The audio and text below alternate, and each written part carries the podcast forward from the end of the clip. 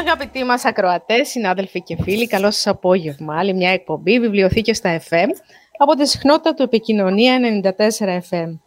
Μια συνεργασία του Δήμου Αττικής, ε, Ηρακλείου Αττικής, συγγνώμη, και με, παρέα με τη Δημοτική Βιβλιοθήκη και την Ένωση Ελλήνων Βιβλιοθηκονόμων και Επιστημόνων πληρο, Πληροφόρησης.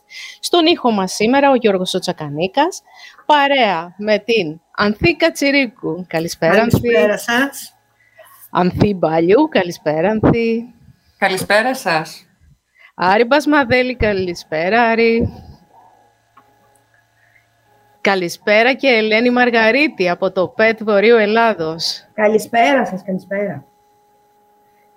Το θέμα μας σήμερα είναι, όπως είχαμε υποσχεθεί, η αφιερωμένο στη Διεθνή Έκθεση του Θεσσαλονίκης και τη συμβολή των ε, τριών φορέων που συμμετείχαμε με ένα συνεργατικό τρόπο εκεί, δηλαδή της Ένωσης Ελλήνων Βιβλιοθηκονόμων και Επιστημόνων Πληροφόρησης, του Τμήματος Βιβλιοθηκονομίας, Αρχαιονομίας και Συστημάτων Πληροφόρησης του ε, Διεθνούς Πανεπιστημίου ε, Ελλάδος και του ΠΕΤ Βορείου Ελλάδος της Ένωσης ε, μαζί με την Κοβεντάριο. Η συνάδελφος από εκεί έχει δύο ιδιότητες και τις αξιοποιήσαμε και τις δύο να περάσουμε στο πρόγραμμα. Ήταν ένα ε, πραγματικά πολύ ενδιαφέρον πρόγραμμα και γεμάτο για τρεις μέρες. Θέλεις, Σύρο, να μας το πεις; Ε, ναι, βεβαίως.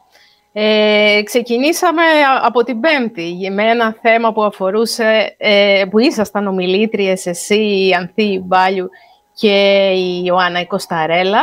Ανθή Μπάλιου, θέλεις λίγο να μας πεις το θέμα; Ναι, ήταν, είχε να κάνει με τον ε, ψηφιακό, ε, με τον ψηφιακό γραμματισμό, με, την, με τις ψηφιακές εκδόσεις ε, και αυτό το πιάσαμε φυσικά από πολλές πλευρές. Ε, μίλησε η κυρία Κατσιρίκου ε, ως πρόεδρος της Ένωσης Ελλήνων Γλυφκονόμων αλλά και πολλά χρόνια στη, στον ακαδημαϊκό τομέα για τις εκδόσεις, τις πανεπιστημιακές εκδόσεις, τις έντυπες εκδόσεις, τις ψηφιακές εκδόσεις. Ε, αναφέρθηκε σε νούμερα, σε στατιστικά. Αν δεν ξέρω αν θέλεις να συμπληρώσεις κάτι όσον αφορά το δικό σου το, το κομμάτι. Είχες έτσι μια πολύ ωραία εισήγηση. Ε, είπε τα πράγματα έτσι ακριβώς όπως είναι. Ε, στη συνέχεια, εγώ μίλησα ε, σε σχέση με τις ε, ψηφιακές, ε, με τον ψηφιακό γραμματισμό και τις ακαδημαϊκές επιστημονικές πηγές πληροφόρησης κατά πόσο έτσι έχουμε περάσει, έχουμε κάνει μια μετάβαση από τις παραδοσιακές πηγές πληροφόρησης, τις έντυπες και τις online, πλέον σε ψηφιακές, σε ψηφιακές πλατφόρμες και περιβάλλοντα. Ε, και ήταν έτσι, είναι ένα θέμα πάρα πολύ ενδιαφέρον αυτό και στη συνέχεια έτσι έδωσα λίγο την τη μπάλα, την μπάσα στην ε, κυρία Κωνσταρέλα, την Ιωάννα, την καθηγήτρια στο τμήμα δημοσιογραφίας και μέσω μαζικής ενημέρωσης του Αριστοτελείου Πανεπιστημίου Θεσσαλονίκης, η οποία το έπιασε από εκεί που το άφησα εγώ και το προχώρησε λίγο και στην Generation Z, την νεολαία μας, και κατά πόσο έτσι έχουν πρόσβαση στις πηγές πληροφόρησης, στα social media, στη διαχείριση των social media κτλ. Και μετά ο κύριος Κάπος από το Εθνικό Ίδρυμα Πολιτισμού, τον οποίο και ευχαριστούμε πάρα πολύ και μέσα από αυτό εδώ το βήμα, ε, ο οποίος μας απίθυνε την πρόσκληση ως Ένωση Ελλήνων Βιβλιοθηκονόμων, να παραβρεθούμε εκεί πέρα.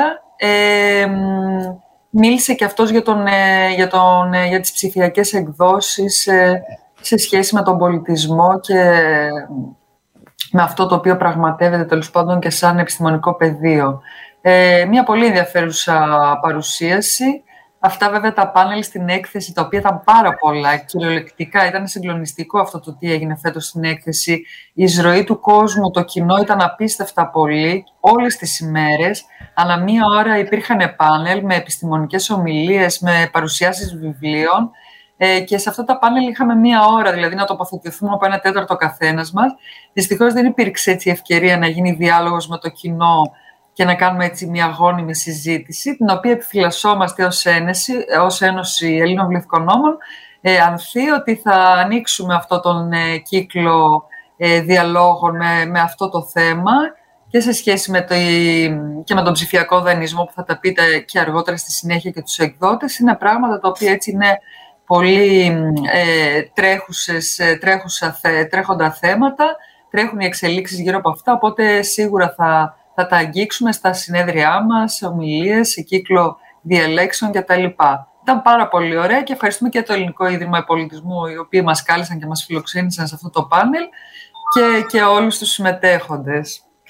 Είναι αλήθεια βέβαια ότι ε, αυτό ήταν ένα θέμα, παρόλο που το τρέξαμε πολύ γρήγορα, είναι πραγματικά πολύ κέριο και εμείς ως Ένωση δεσμευτήκαμε ότι θα συνεχίσουμε, ότι τώρα άνοιξε η συζήτηση και αυτό θα το συνεχίσουμε με άλλες δράσεις, με αυτούς τους φορείς που ήταν εκεί, αλλά και με άλλους. Ε, το ενδιαφέρον ήταν ότι ο καθένας μας είχε μια διαφορετική στάση και αυτό ήταν το σημαντικό. Επίσης το ότι εσείς σταθήκατε και εσύ και η κυρία Κωνσταρέλα. Κωνσταρέλα, ε, σταθήκατε στο πώς αυτή τη γενιά που έχουμε τώρα εδώ μπροστά μας πώς θα την αντιμετωπίσουμε, πώς θα τη φέρουμε στο βιβλίο, στην εμβάθυνση, στη μελέτη της βάθος, είτε είναι ηλεκτρονικό, είτε έντυπο, είτε οτιδήποτε. Και αυτή η, η στάση είχε ας πούμε και, και το, το ρεαλισμό, αλλά και την ευθύνη που έχουμε μπροστά μας. Εμείς τώρα, τόσο ο Παναγιώτης ο Κάπος όσο και εγώ, ε, υπερασπιστήκαμε το διάβασμα στο έντυπο το και ως ναι. εμπειρία, αλλά και ο Παναγιώτης έδωσε και όλα αυτά τα στατιστικά από τις μελέτες, το πώς διαβάζουν οι άνθρωποι και πώς εμβαθύνουν όταν θέλουν να εμβαθύνουν και το πόσες δυσκολίες έχουν με την οθόνη κλπ. Που και αυτά ήταν πολύ χρήσιμα.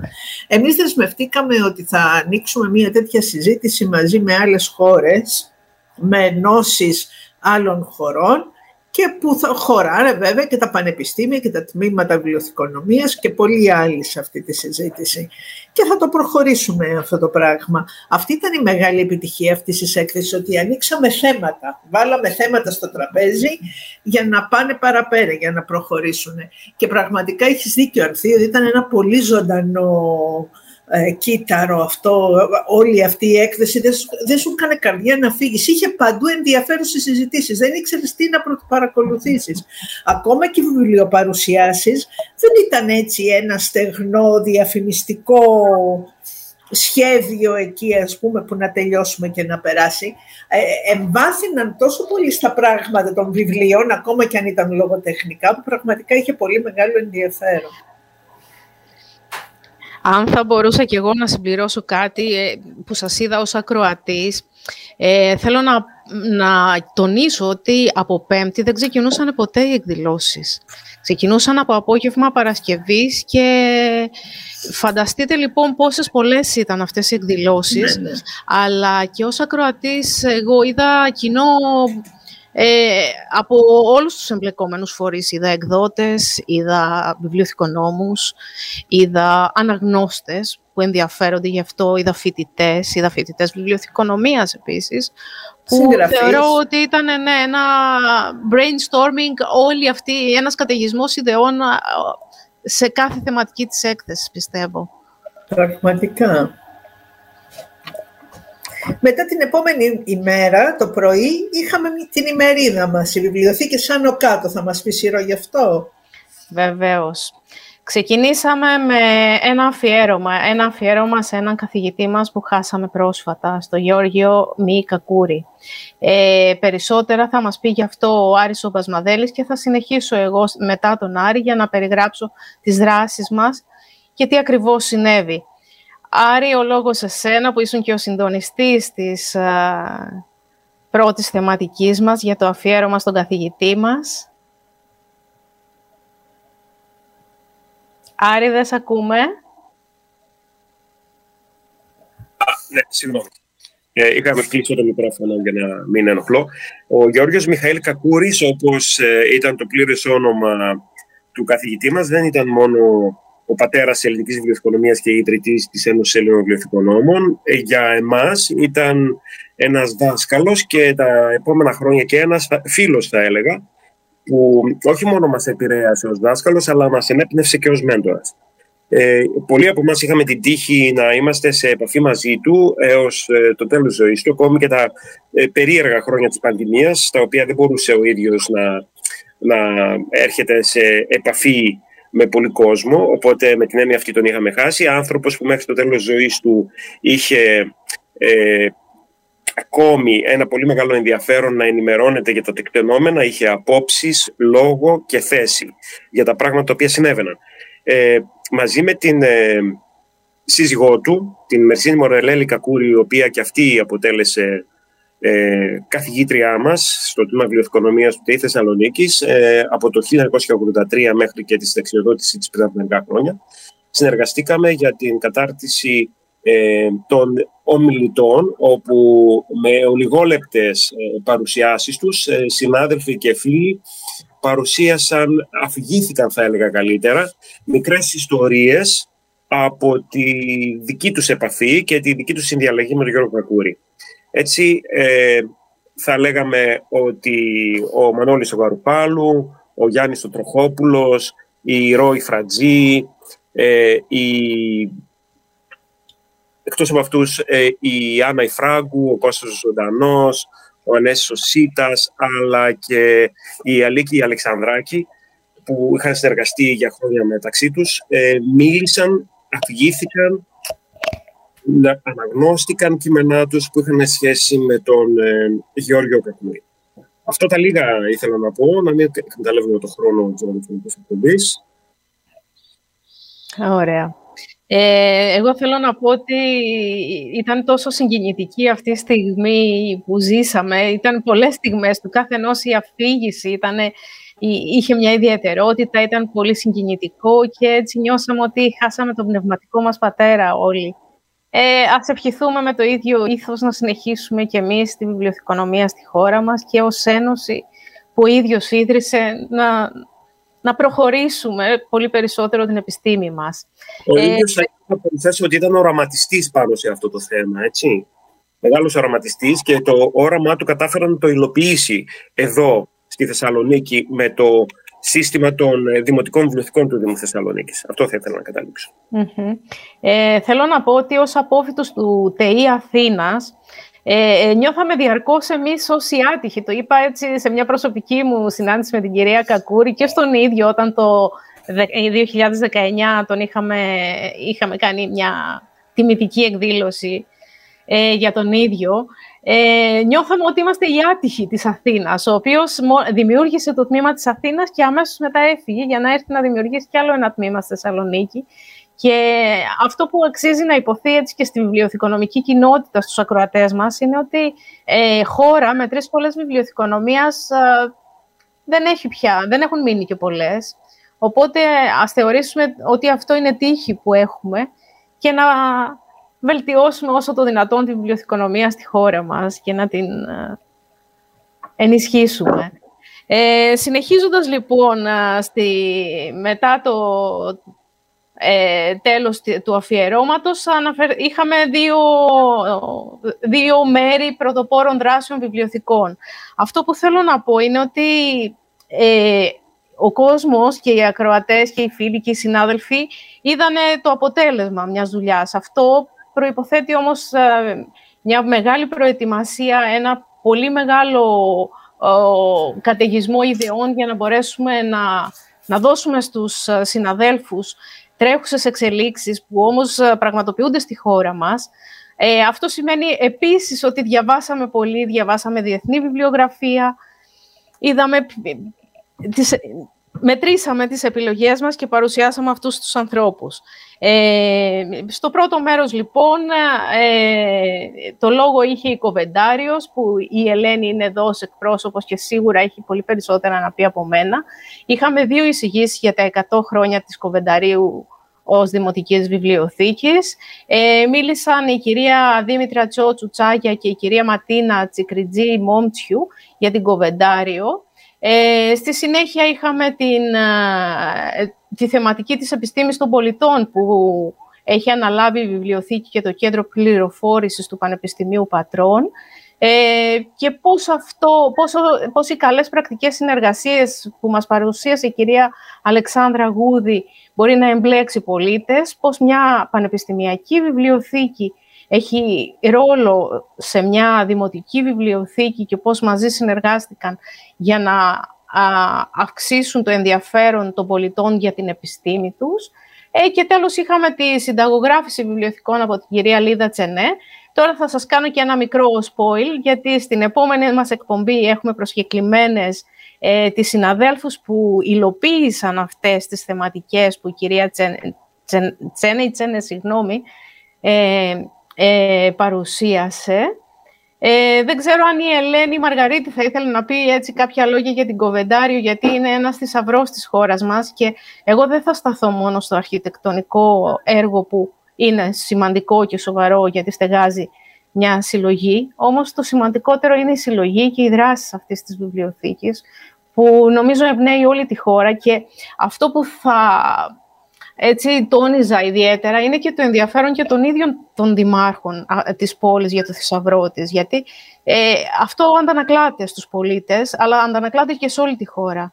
Και το έργο και το υλικό το οποίο έχει η Κοβεντάριο. Ελένη, θα ήθελες να μας πεις και για κάποια μελλοντικά σας σχέδια, γιατί εδώ πριν ξεκινήσουμε η Ελένη ήταν χήμαρος. Ναι, πραγματικά είμαστε ε, και χαρούμενοι και υπερήφανοι που εργαζόμαστε στην Κοβεντάριο Δημοτική Βιβλιοθήκη, η οποία είναι από τις αρχαιότερες βιβλιοθήκες της Ελλάδος και η αρχαιότερη, να το πω, οργανωμένη βιβλιοθήκη. Ε, ε, αυτές τις ημέρες ετοιμάζουμε μία έκθεση για την ιστορία της βιβλιοθήκης, ε, γιορτάζοντας τα 100 χρόνια στο Δήμο Κοζάνης. Ε, βέβαια, η βιβλιοθήκη προϋπήρχε σαν σχολική, όπως σας είπα, από το τέλος του 10ου, ε, του 17ου αιώνα. Ε, ήδη από το 1720 έχουμε δανεισμούς βιβλίων και από το 1752 έχουμε τις ε, δωρεές των επισκόπων της Κοζάνης στη βιβλιοθήκη. Ε, έχουν καταγραφεί όλα αυτά. Υπάρχει ο πρώτος κατάλογος του 1793 στη βιβλιοθήκη, ο κώδικας, όπως και επίσης ο, ο δεύτερος κατάλογος ε, του 1916 και θα εκτεθούν στην ε, έκθεση που προανέφερα. Ε, πραγματικά, ο μετέπειτα Πατριάρχης Φώτιος ο Δεύτερος ε, παρέδωσε το αναγνωστήριο ε, Κοζάνης στο Δήμο Κοζάνης, ε, που στεγαζόταν στα υπόγεια του Δημαρχείου και στη συνέχεια ε, αναπτύχθηκε όλο αυτό. Εκείνη την εποχή αριθμούσε περίπου στα 6.000 βιβλία, χειρόγραφα ε, και άλλο υλικό. Ε, τη σημερινή εποχή η, τόσο σημαντική συλλογή μας ε, περιλαμβάνει ε, πάνω από 100.000 βιβλία στη σύγχρονη συλλογή, περιλαμβάνει μεγάλο αριθμό εφημερίδων και περιοδικών, πάνω από χίλιους δίσκους βινιλίου, CD, DVD, όπως επίσης και αρχαιολογική συλλογή. όλα αυτά βέβαια ε, δεν θα υπήρχαν στη βιβλιοθήκη μας αν δεν υπήρχαν οι, οι βιβλιοθηκάροι ε, να, τα, να τα συγκεντρώσουν και να τα διαφυλάξουν. Ε, όπως διαβάζω το τελευταίο διάστημα ετοιμάζοντας την έκθεση, ε, αλλά είναι γνωστό στην ιστορία της βιβλιοθήκης, ε, ήδη από τον ε, πρώτο κανονισμό της κοινότητας Κοζάνης, το 1875 ήταν καταγεγραμμένα τα καθήκοντα του βιβλιοθηκονόμου. Ε, όπως βέβαια και στο δεύτερο κανονισμό στο 1910. Ε, η βιβλιοθήκη βέβαια, ε, όπως σας είπα, εκτός από τη σύγχρονη συλλογή, περιλαμβάνει 15.000 περίπου έντυπα από την ανακάλυψη της τυπογραφίας μέχρι το 1912, ε, όπως επίσης 431 χειρόγραφα, ε, κώδικες εγγράφων ε, και πολλά λιτά έγγραφα, τα οποία είναι πάνω από 100.000 ε, και ε, συνεχώς αυξάνονται με το νέο υλικό που έρχεται στη βιβλιοθήκη. Όλα αυτά βέβαια ε, φαίνονται στον κατάλογο της βιβλιοθήκης που λειτουργεί με το σύστημα Κόχα, αλλά και το, ε, και το αρχείο, το αρχείο μας είναι καταγεγραμμένο με το σύστημα αρχαϊκής περιγραφής, ε, το Atom. Θα μπορούσαμε βέβαια για τη βιβλιοθήκη να μιλάμε ώρες, ε, ετοιμάζεται ένα πρόγραμμα για τον εορτασμό των 100 χρόνων στο Δήμο Κοζάνη, το οποίο προσεχώς θα ανακοινωθεί. Υπάρχει στο τέλος του μήνα μια διημερίδα 26 και 27 του μήνα, στην οποία συμμετέχουν έτσι πάρα πολλοί ε, εισηγητές από όλη την Ελλάδα, γνωστοί πανεπιστημιακοί. Αυτά τα λίγα για την Κοβεντάριο. Θεωρώ ότι η... μπορεί να διδάσκεται η ιστορία της βιβλιοθήκης στις σχολές βιβλιοθηκονομίας, όπως και το έργο ε, το οποίο πραγματικά ε, είναι πρότυπο για την εποχή. Ε, βλέποντας ε, τα έγγραφα της παράδοσης ε, το 1923 στο Δήμο Κοζάνης και την ομιλία που έκανε ο βιβλιοθηκάριος εκείνης της εποχής, ο υπεύθυνος της βιβλιοθήκης, ο Παναγιωτίδης, ε, χωρίζει επιστημονικά ε, τα βιβλία και μάλιστα αναθεματικές κατηγορίες και μάλιστα τη βιβλιοθήκη τη χωρίζει σε τρία τμήματα. Το ένα είναι το επιστημονικό, το δεύτερο είναι το λαϊκό για το ευρύ κοινό και το τρίτο είναι το μαθητικό για τους μαθητές. Πόσο μπροστά λοιπόν ήταν η Κοβεντάριος εκείνη την εποχή. Ε, νομίζω αυτό τα λέει όλα. Ήξερε ουσιαστικά να ξεχωρίζει, να διακρίνει το επίπεδο έτσι, της γνώσης του κάθε βιβλίου και είναι αυτό που έκαναν οι παλιοί βιβλιοθηκάροι στα αρχαία χρόνια και μετά, που ήταν ερανιστές, ήταν μελετητές, ήταν, παρενέβαιναν ας πούμε στο περιεχόμενο ας πούμε, αν μπορεί να λεχθεί. Εγώ ήθελα να πω ότι ε, μου έκανε εντύπωση ε, και αυτό αποδεικνύεται και το πόσο μπροστά είναι η Κοβεντάριος, ένα βιβλίο που διάβασα για έναν βιβλιοθηκονόμο ε, του, της Κοβενταρίου, δεν ήταν βιβλιοθηκάριος βέβαια, ο άνθρωπος με, διαβασ, με σπουδές, αλλά γιατί ε, ήταν από τις αρχές του, του 20ου αιώνα στη βιβλιοθήκη, με πολύ ζήλο και μου έκανε πραγματικά πολύ μεγάλη εντύπωση αυτό το βιβλίο και η προσπάθεια του, το πώς μάζευε υλικό, πώς το φρόντιζε και το σεβόταν, μέχρι που αυτό το υλικό στην κατοχή για να μην πέσει στα χέρια των Γερμανών, το πήρε ο ίδιος με κίνδυνο της ζωής του και το φύλαξε και έχτισε αυτό το μέρος εκεί που θα... Ε, ε, που τα φύλαξε όλα αυτά, να, να είναι απροσπέλαστα, να μην κινδυνεύουν.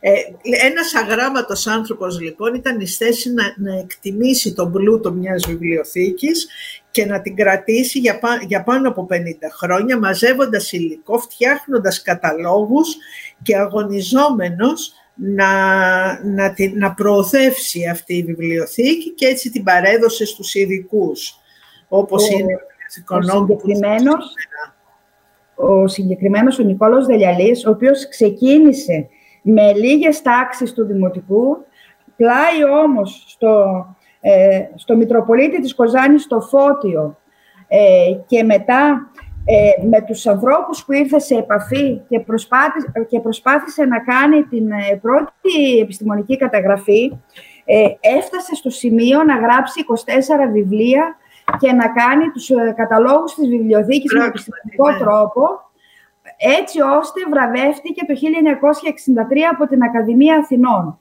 Ε, πραγματικά το έργο του είναι άξιο μελέτης ε, και δεν είναι τυχαίο, δεν είναι τυχαίο ε, ότι βραβεύτηκε και από την Ακαδημία Αθηνών που είπαμε και από το Δήμο Κοζάνης, αλλά ε, ψάχνοντας το αρχείο του πραγματικά δίνει μαθήματα ε, δίνει μαθήματα σε εμάς τους βιβλιοθηκάριους τους σημερινούς. Ε, θα μπορούσε να του συμβουλευτεί κάποιος για την ανάπτυξη κοινού, για την εξωστρέφεια, για όλα αυτά που λέμε σήμερα έτσι με διαφορετικούς όρους. Γιατί ο ίδιος τα εφάρμοζε. Θα, ε, θα έχουμε την ευκαιρία και στο δεύτερο μέρος της εκπομπής να μιλήσουμε για τον ε, Νικόλο Βελιαλή.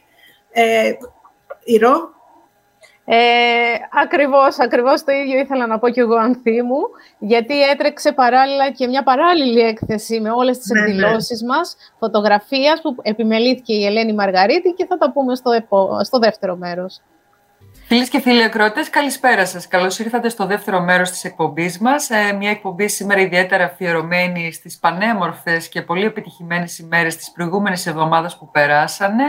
Συμμετείχαμε ως Ένωση Ελλήνων Βληθικονόμων και Επιστημόνων της Πληροφόρησης σε συνεργασία με το Τμήμα Βληθικονομία, Αρχαιονομίας ε, και Συστημάτων Πληροφόρησης και με το ΠΕΤ Βορείο Ελλάδος, με την κυρία Μαργαρίτη που έχουμε εδώ σήμερα καλεσμένη, στη Διεθνή Έκθεση Βιβλίου Θεσσαλονίκης 2023 και από την έναρξη της εκπομπής είμαστε εδώ πέρα για να μοιραστούμε με εσάς όλους τους φίλους ακροατές τις εμπειρίες μας και το τι ζήσαμε αυτές τις, ε, τις μέρες ε, του βιβλίου στη Θεσσαλονίκη, τις πολύ όμορφες.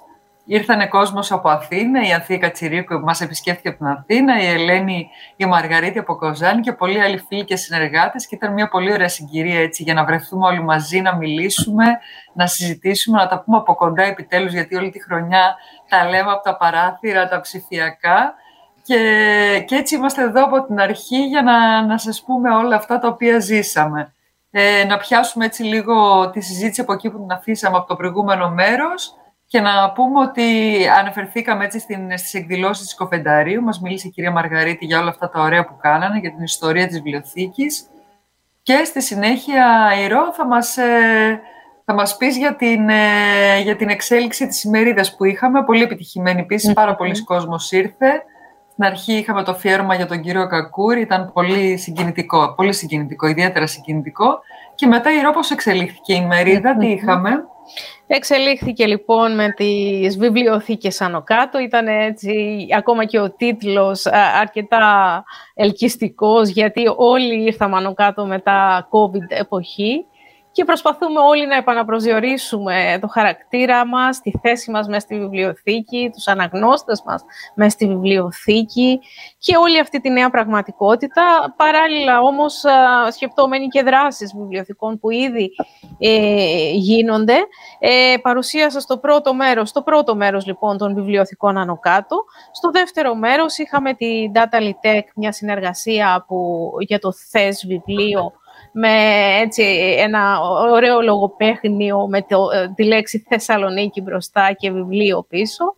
Ε, συνεργασία διαφορετικών ειδών βιβλιοθηκών και αυτό είναι η καινοτομία, γιατί το σημαντικό είναι να δρούμε τοπικά και να σκεφτόμαστε συλλογικά. Αυτό ήταν λοιπόν μια ε, εξαιρετική πρωτοβουλία που έχει εφαρμογή. Έχει εφαρμογή, ήταν ένα πείραμα που ξεκίνησε, θα λέγαμε, γιατί είναι γεγονός ότι ήταν μια ανάγκη, όμως αυτή η ανάγκη εξελίσσεται ακόμα πιο αισιόδοξα.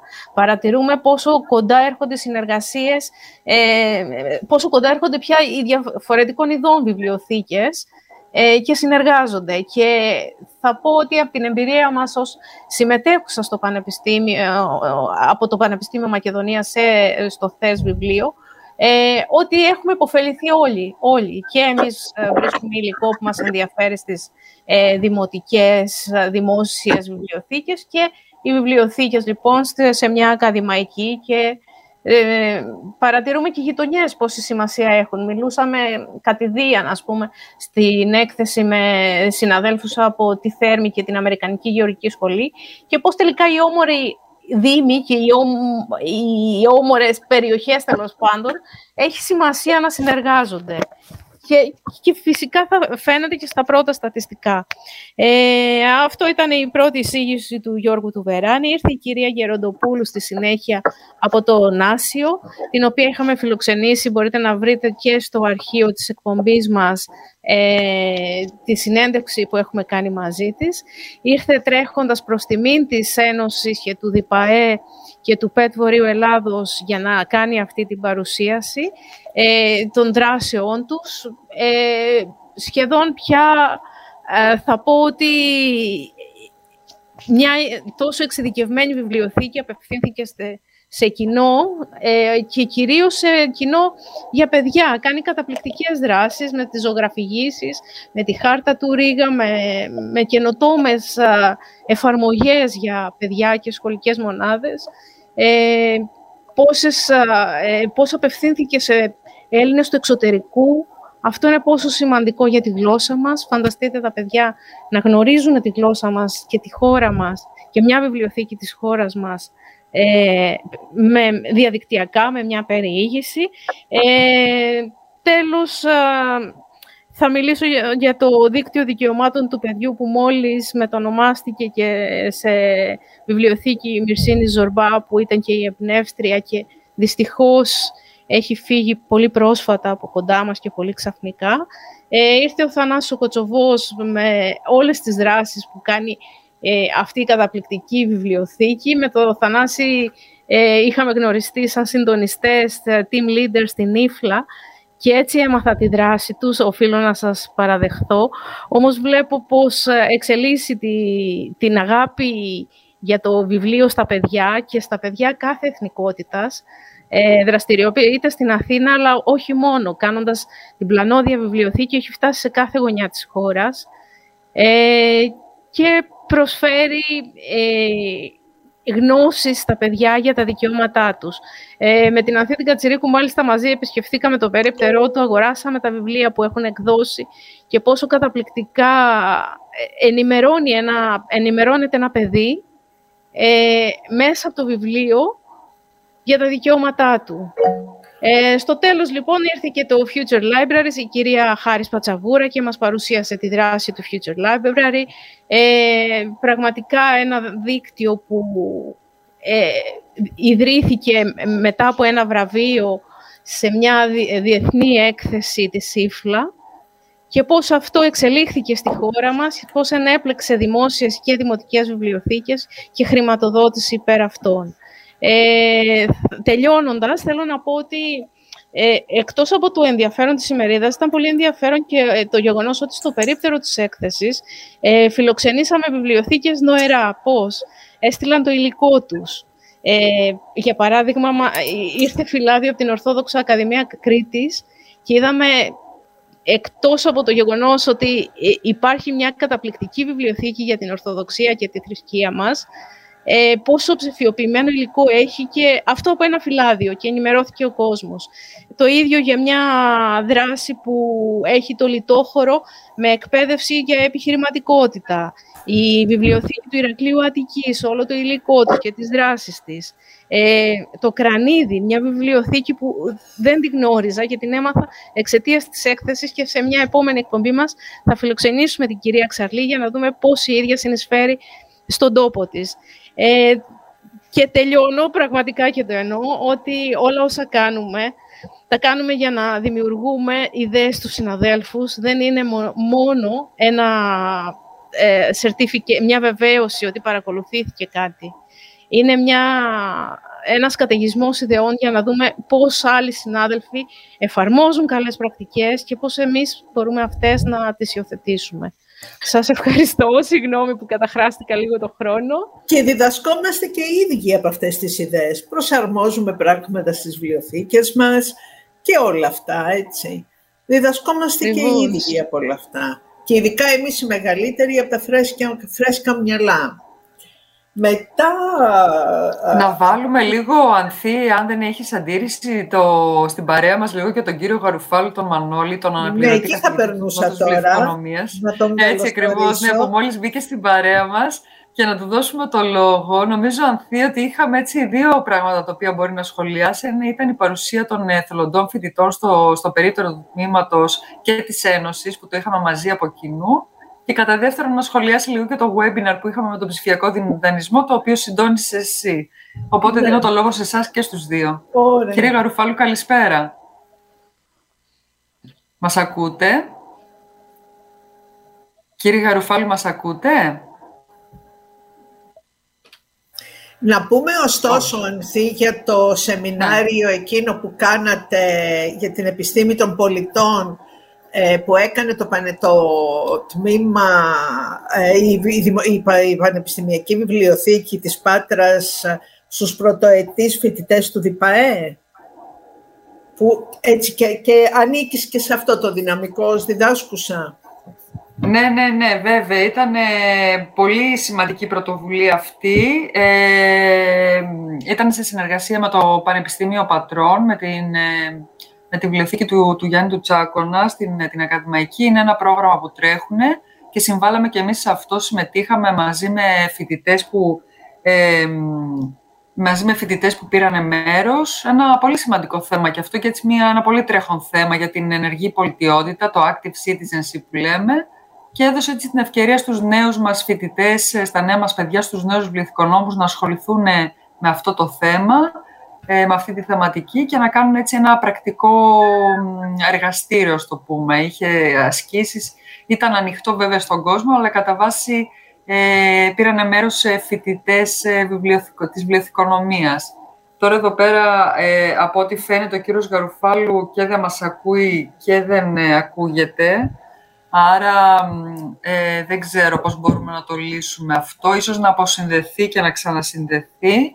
Ε, στο μεταξύ δεν ξέρω, Ανθία, θέλεις εσύ να ξεκινήσεις το σχολιασμό για το webinar που είχαμε για τον ψηφιακό δανεισμό, στο οποίο συμμετείχαν και πολλοί εκδότες, Έλληνες και από το εξωτερικό. Μεγάλο, μεγάλο ενδιαφέρον, γιατί ουσιαστικά ήταν η πρώτη φορά που η Ένωση πήρε αυτή την πρωτοβουλία για ένα θέμα που είναι πραγματικά κέριο και που στην πραγματικότητα δεν έχουμε απαντήσεις.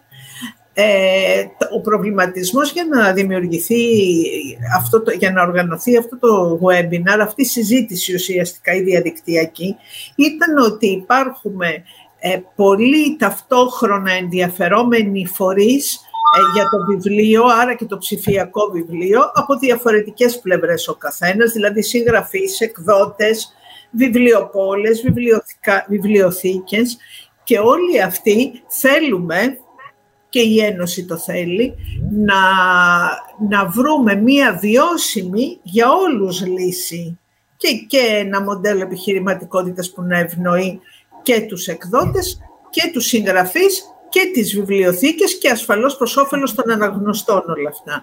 Για το ψηφιακό βιβλίο, για το e-book και αν αυτό θα δανείζεται και με ποιους όρους και αν αυτό συμφέρει καλύτερα να, να φεθούμε στα ε, έντυπα βιβλία, τουλάχιστον για την ελληνική πραγματικότητα. Έτσι λοιπόν είχαμε καλέσει κάποιες κάποιους ειδικούς, ειδικούς φορείς ε, από το εξωτερικό για να θέσουν τη δική τους εμπειρία και τις πολιτικές πάνω σε αυτό το θέμα. Αυτοί οι φορείς ήταν ε, η,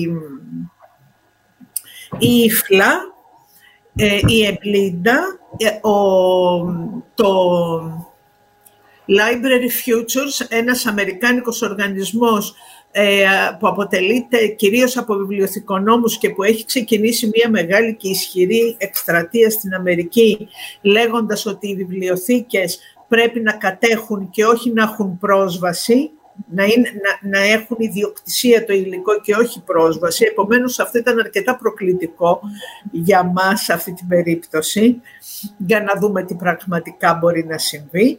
Και ε, επίσης, ε, στο πρώτο μέρος που ήταν έτσι περισσότερο εισηγήσεις και λιγότερο παρεμβάσεις, ε, συμμετείχε και ο ΣΔΕΛ από πλευράς ε, ελληνικής, αλλά και ο, η πρόεδρος των Ευρωπαίων Εκδοτών.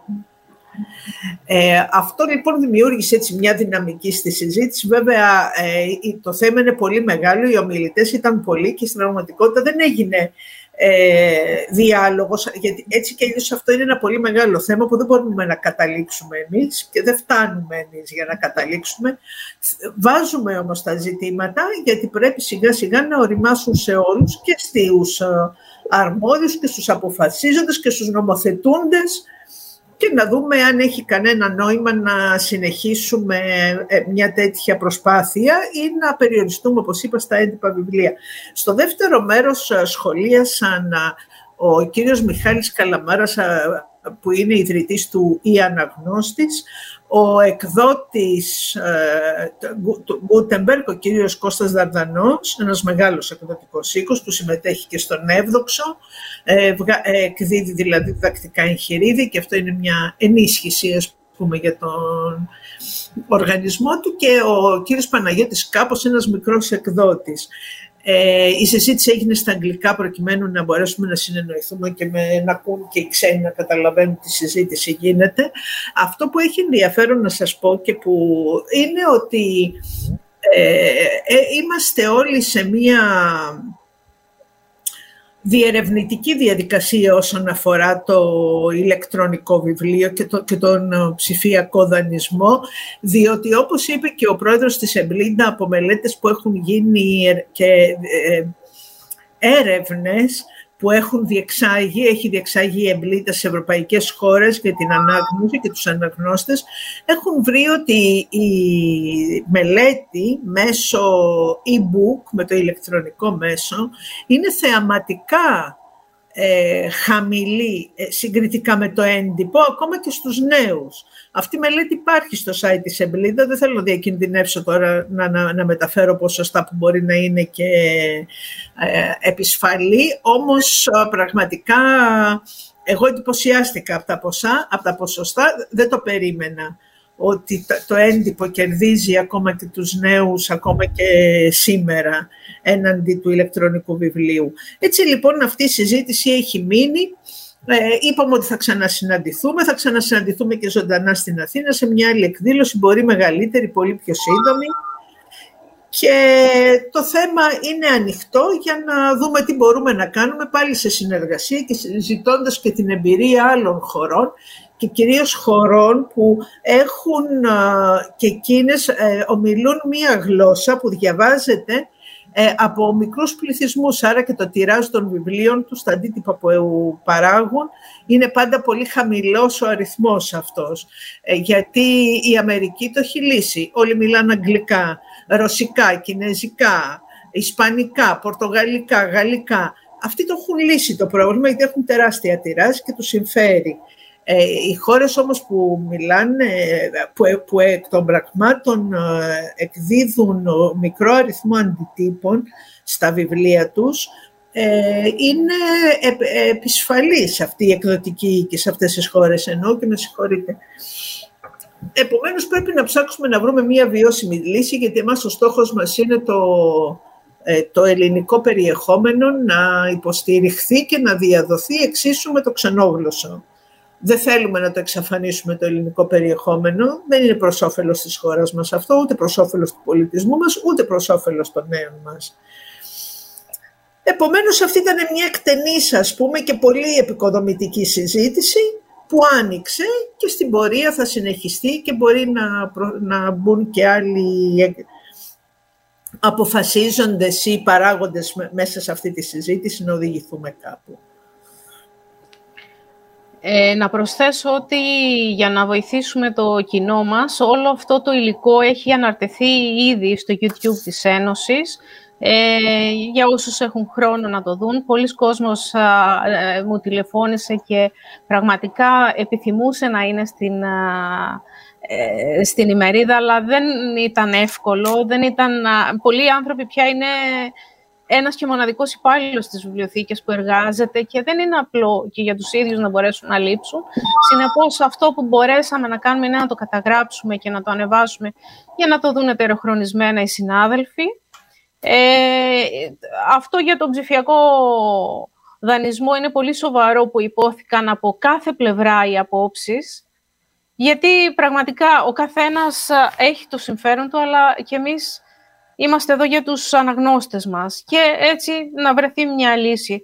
Ε, έχω καταγράψει πάρα πολλά από όσα μας είπε σε ευρωπαϊκό επίπεδο, Τζουζέπε, και πώς κάθε χώρα προσπαθεί να το λύσει, χωρίς να έχουμε όλοι απαντήσει ότι πράγματι ναι, είναι λυμένο, αλλά όλοι διερευνούν ένα μοντέλο και με ένα ασφαλή τρόπο για, να, για τα πνευματικά δικαιώματα των α, συγγραφέων. Κανείς δεν θέλει να, να είναι παράνομος. Όμως σίγουρα είναι χρήσιμο το ψηφιακό περιεχόμενο. Και πράγματι, ως ακαδημαϊκή βιβλιοθηκονόμος, έχω παρατηρήσει ότι φοιτητές πληροφορικής επιλέγουν το έντυπο. Αυτό μου έκανε πολύ μεγάλη εντύπωση. Όμως, μια πραγματικότητα που δεν μπορούμε να, να αφήσουμε στο πλάι, ούτε να τη παραβλέψουμε, είναι το ψηφιακό περιεχόμενο και αυτό το ζήσαμε στις περίοδους COVID και δεν ξέρουμε τι άλλο μπορεί να ζήσουμε. Μελλοντολόγοι δεν είμαστε, αλλά θα πρέπει ενδεχομένως να είμαστε σχετικά έτοιμοι. Υπάρχουν περιπτώσεις που χρειάζεσαι το... Δηλαδή, όταν κάποιος κάνει διδακτορικό ή κάνει μια έρευνα που συλλέγει μεγάλο αριθμό άρθρων κλπ, ψηφιακά θα τα έχει. και από εκεί θα επιλέγει ποια, τι θα χρησιμοποιήσει κλπ.